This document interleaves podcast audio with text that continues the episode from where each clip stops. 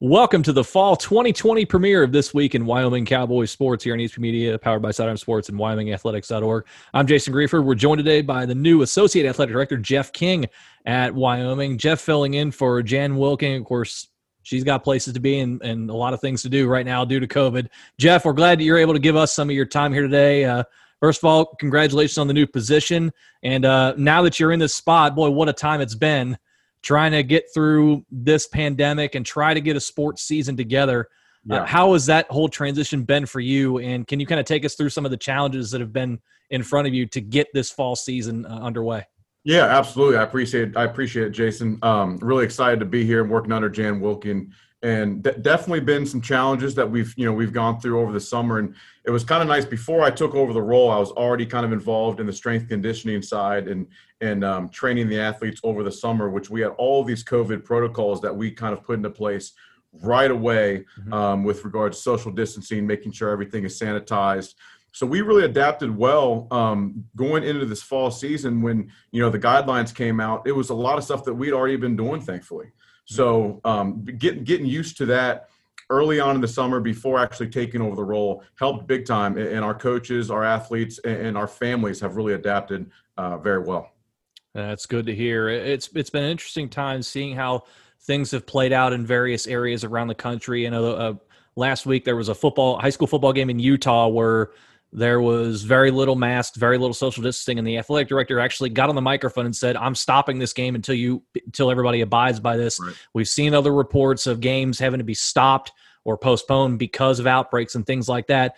And what we also saw this week, Jan Wilking put out a message on Twitter basically telling folks, like, look, if you want a season, we got to do this. We got to do the masks and the social distancing and everything that goes into that. Were you surprised that came out via social media by Jan? And how did you see that?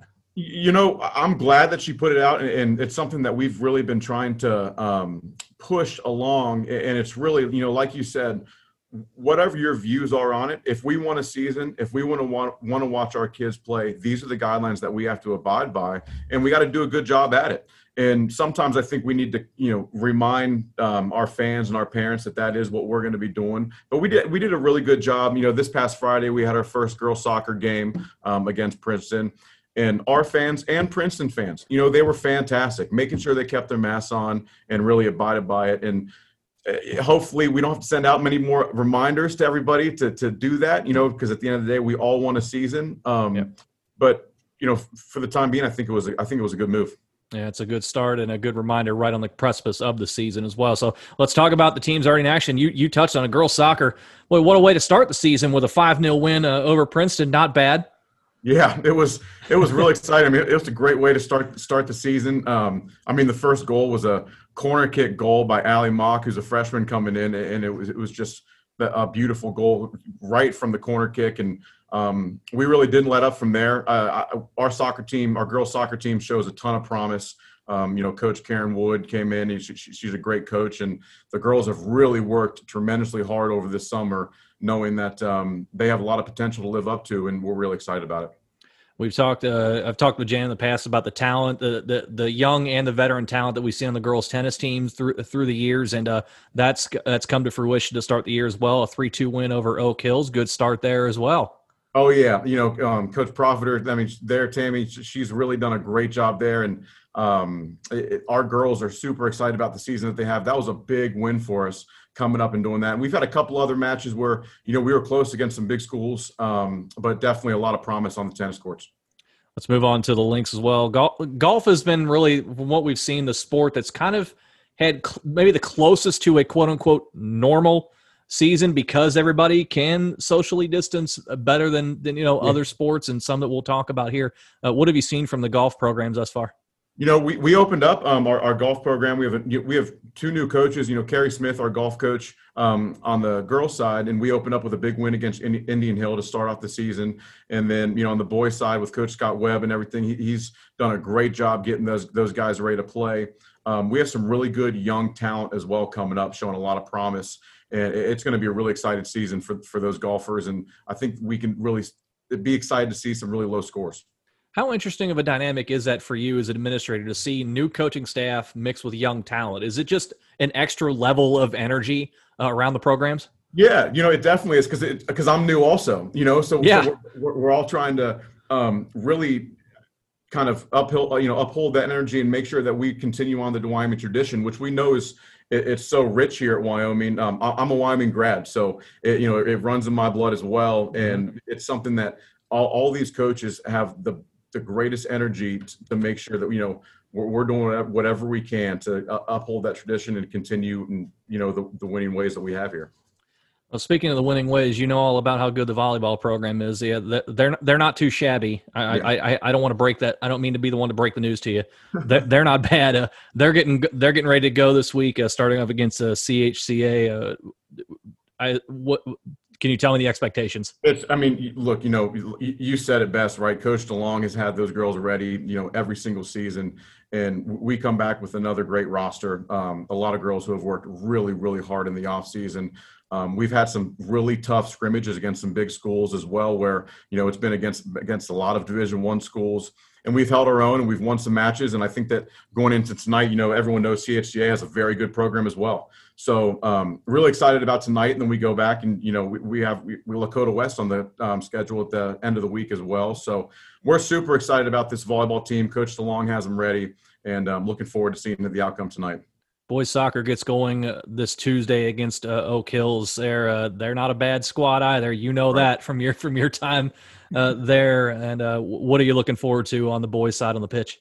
Super excited to see how we have some young leaders on that team.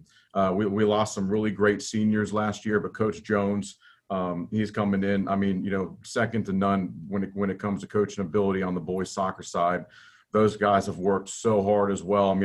I continue to say that, but it's just true. Mm-hmm. They've put in the work over the summer. I think we have a little bit of unfinished business there on the soccer side.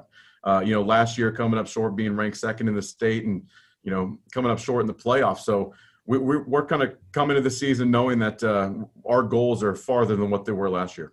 And I would dare say maybe that's kind of a similar thing with the football team, although it's a very different football team now. We're now in the post-Evan Prater era, and in talking to some other athletic directors around the CHL, they are not sad to see him go.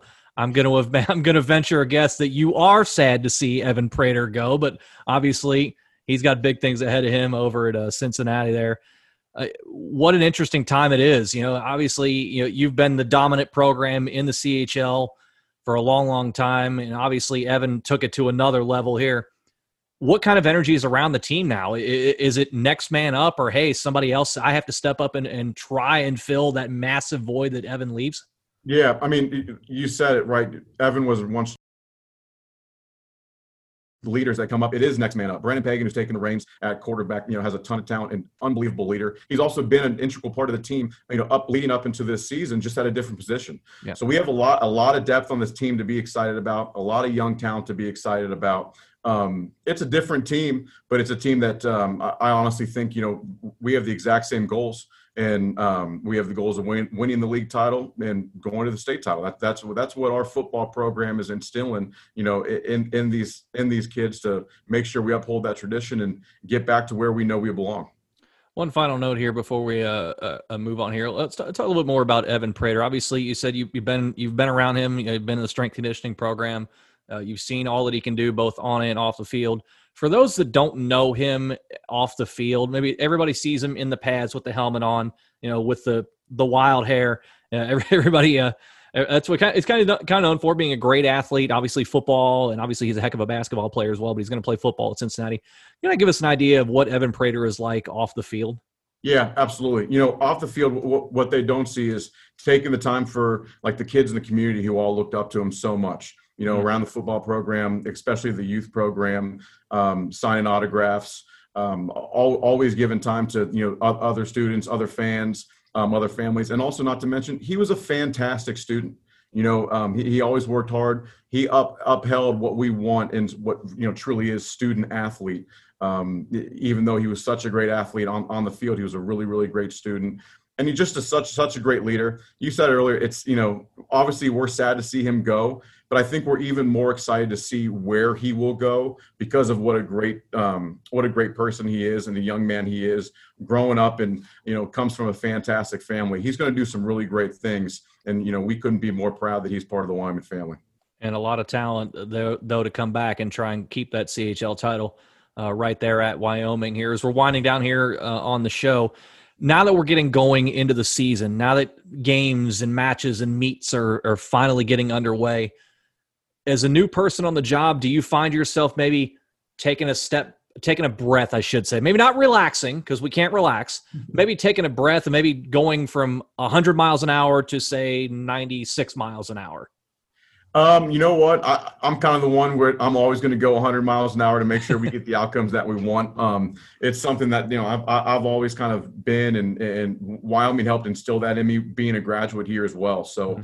I don't think we can let up. And I do think that it's just because we're so excited to see, our student athletes back on the field competing, our coaches, back coaching, and, the parents back in the stands. So I don't think that, letting up would be the right thing to do, because we want to make sure that we are able to do everything that we've promised for these kids, for these coaches, for these parents, and make sure, hey, look, we'll get that done. We'll breathe when that time comes, when it's all over. But we couldn't be more excited, and it's definitely full steam ahead.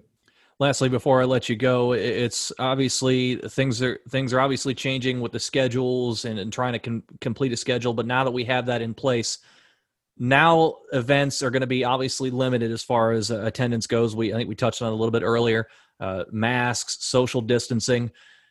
In and around the Wyoming community, how have they embraced the fact that I may not be able to go to every event like I have in the past, but in doing so, I help provide the chance for these kids to have the season they want?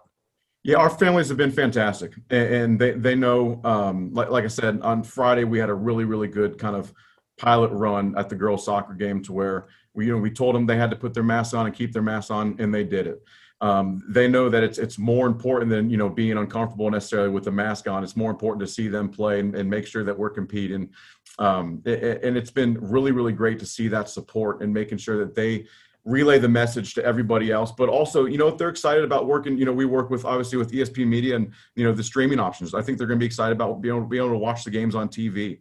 And the biggest thing is that we've continued to reiterate, and our parents have, our families have, let's get back on the field and let's play. And we'll do whatever we can to make sure that happens. And we're already starting to do that, and that's a good thing given everything that has gone on throughout the spring and in the summer, and now beginning in the fall. Jeff, great talking to you. Congratulations on the new position. Congratulations on getting a fall season scheduled and having this as a full go, and we'll reconvene again soon. Jason, really appreciate it. That was a ton of fun. Looking forward to talking to you next time. Absolutely. That is Jeff King, the new Associate Athletic Director at Wyoming High School, joining us for the fall premiere of This Week in Wyoming Cowboy Sports here on ESPN Media, powered by Sidearm Sports.